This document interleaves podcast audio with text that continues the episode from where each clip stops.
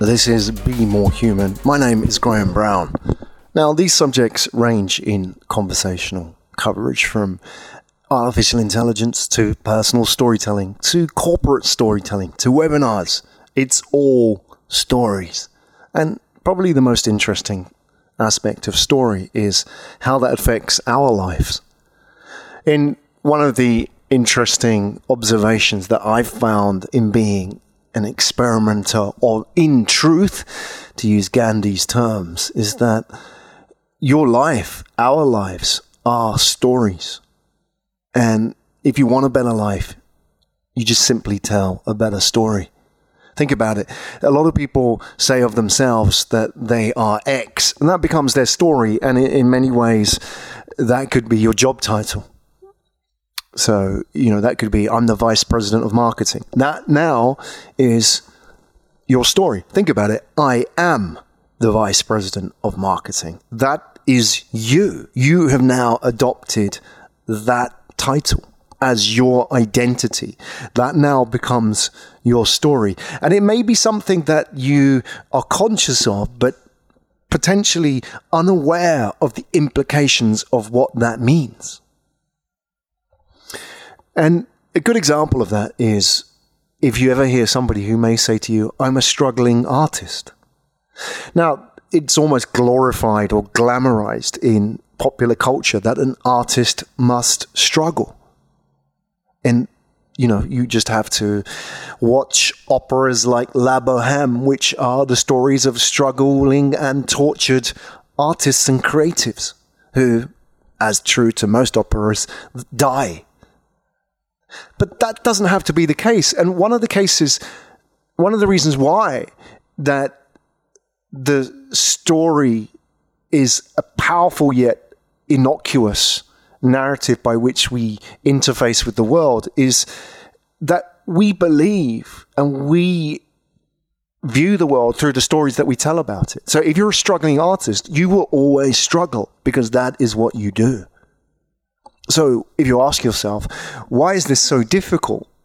Why am I not getting results? Well, you're not getting results because you have told the story about yourself, which is that you are a struggling artist and therefore this is the encoded expectations and behaviors that go with that narrative. And this is what I call the short form story. And if you want an example of a short form story, simply um, think about how people uh, adopt job titles or roles within organizations at the most tangible level. You go to Disney World. And it's interesting, like in Disney World, if you go to the teacups and you ask somebody to show you to, uh, I don't know, the Epcot Center or, you know, whatever it may be, the Animal Kingdom, Magic Kingdom, I can't remember what it's called but if you want one of the Disney staff to show you, something magical happens. And what they will do is they will smile and they won't just point you in the direction, they will walk you there. They will guide you. And the reason why that happens is not because of a manual, it's not because of a strategy, it's because of a story. You see, in Disney World, employees aren't employees, they are cast members. And cast members, as you would expect, perform. You're always on stage. And in Disney, they have backstage and front stage, as you would on theatre or in the movies. That simple word, phrase, that short form story changes everything. I am a cast member. Therefore, the behaviors encoded and the outcomes, the expectations associated with that story are somehow embedded in my brain at the subconscious level without me realizing it. In the same way, you could adopt the moniker of Vice President of Marketing or struggling artist, and that will somehow in the same way embed itself in your psyche and influence you in terms of expectations and encoded behavior. Take, for example, Starbucks and McDonald's. On the one hand, you have two very similar fast food retail brands. Very profitable, very successful. But who wants to work at McDonald's? McDonald's in the social media meme is the McJob. It's the lowest of the low. And if you look at the history of McDonald's, it's littered with fights between McDonald's and unions. And you go on to YouTube and type in McDonald's, it's not long before you see physical fights between customers and employees. That doesn't happen so much at Starbucks. And yet, both Starbucks and McDonald's sell pretty damn unhealthy food. It's just that one has a bad name. McDonald's sells burgers, and Starbucks sells high calorie, carbohydrate rich food. So, what does it mean? It means that somehow one has told a different story to the other. Like Disney, they're very conscious about who they recruit and also the words they use to talk about their people. In Starbucks, you have baristas. Now, baristas obviously is an, of Italian origin, and it harks back to the era of the post-war when the southern Italians would move to the north to Milan f- to find work, and they would be the first ones who then uh, they would be the first ones to take up this barista role. And for them, the barista role wasn't a job. Firstly, it was art, it was the love of coffee. But most importantly, it was about community. Because the southern Italians who were displaced by poverty and war, who moved to the north, to find better lives were the ones who needed community more than anything. And it, for them, the cafe, the espresso, the stand up community that was created around that interaction was what they were seeking. And Starbucks consciously, consciously calls these people baristas. They're not employees. By contrast, McDonald's and its employees uneven employees, they're called crew.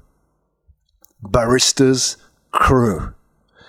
Baristas, love, community, connection.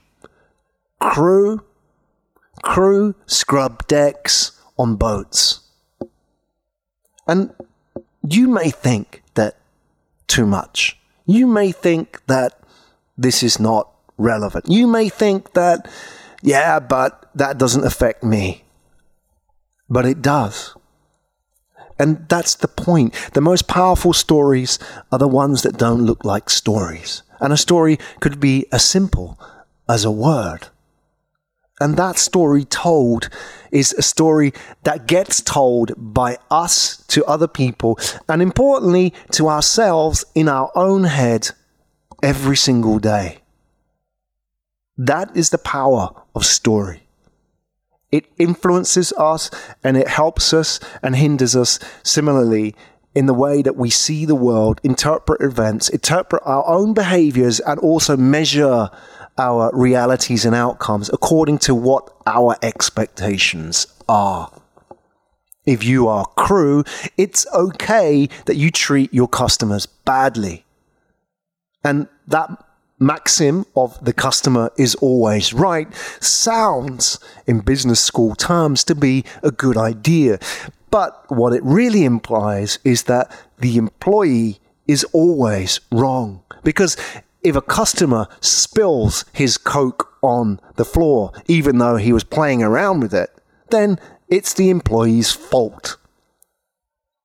And that's the point. That disempowers employees because they are simply deck scrubbers. And it's not just about how those employees see themselves, it's about how their managers see them and how the CXOs see those managers and how shareholders see them. The most effective stories are the ones that don't look like stories. And you think about how many different stakeholders there are, how many different interactions take place in all of the scenarios that we've just been listening to. thousands, millions. And therefore, the only thing that survives this constant evolution, this constant back and forth, this constant interaction is the lowest common denominator of interaction, and that is a story. And that's why, if you look, for example, in my data storytelling book, when I talk about the most effective data stories ever told are also the most simplest. Argument in case, flattening the curve flattening the curve has been seen by hundreds of millions of people. And it was the lowest common denominator of a story. It was simple, and its simplicity meant that it didn't open itself to hundreds of millions of individual interpretations. It was a unit, and that unit could be traded and shared between hundreds of millions of people. And every time that somebody told the story to the other person, it didn't mutate and become something new because it was simple. Flattening the curve wasn't a 20 page long list of bullet points. Flattening the curve was a simple data story, a visual with simply two lines. And those are the most powerful stories. If you write a customer training manual, you might have to write 100 pages, 200 pages with a list of do's and don'ts of what you should do and how you should behave.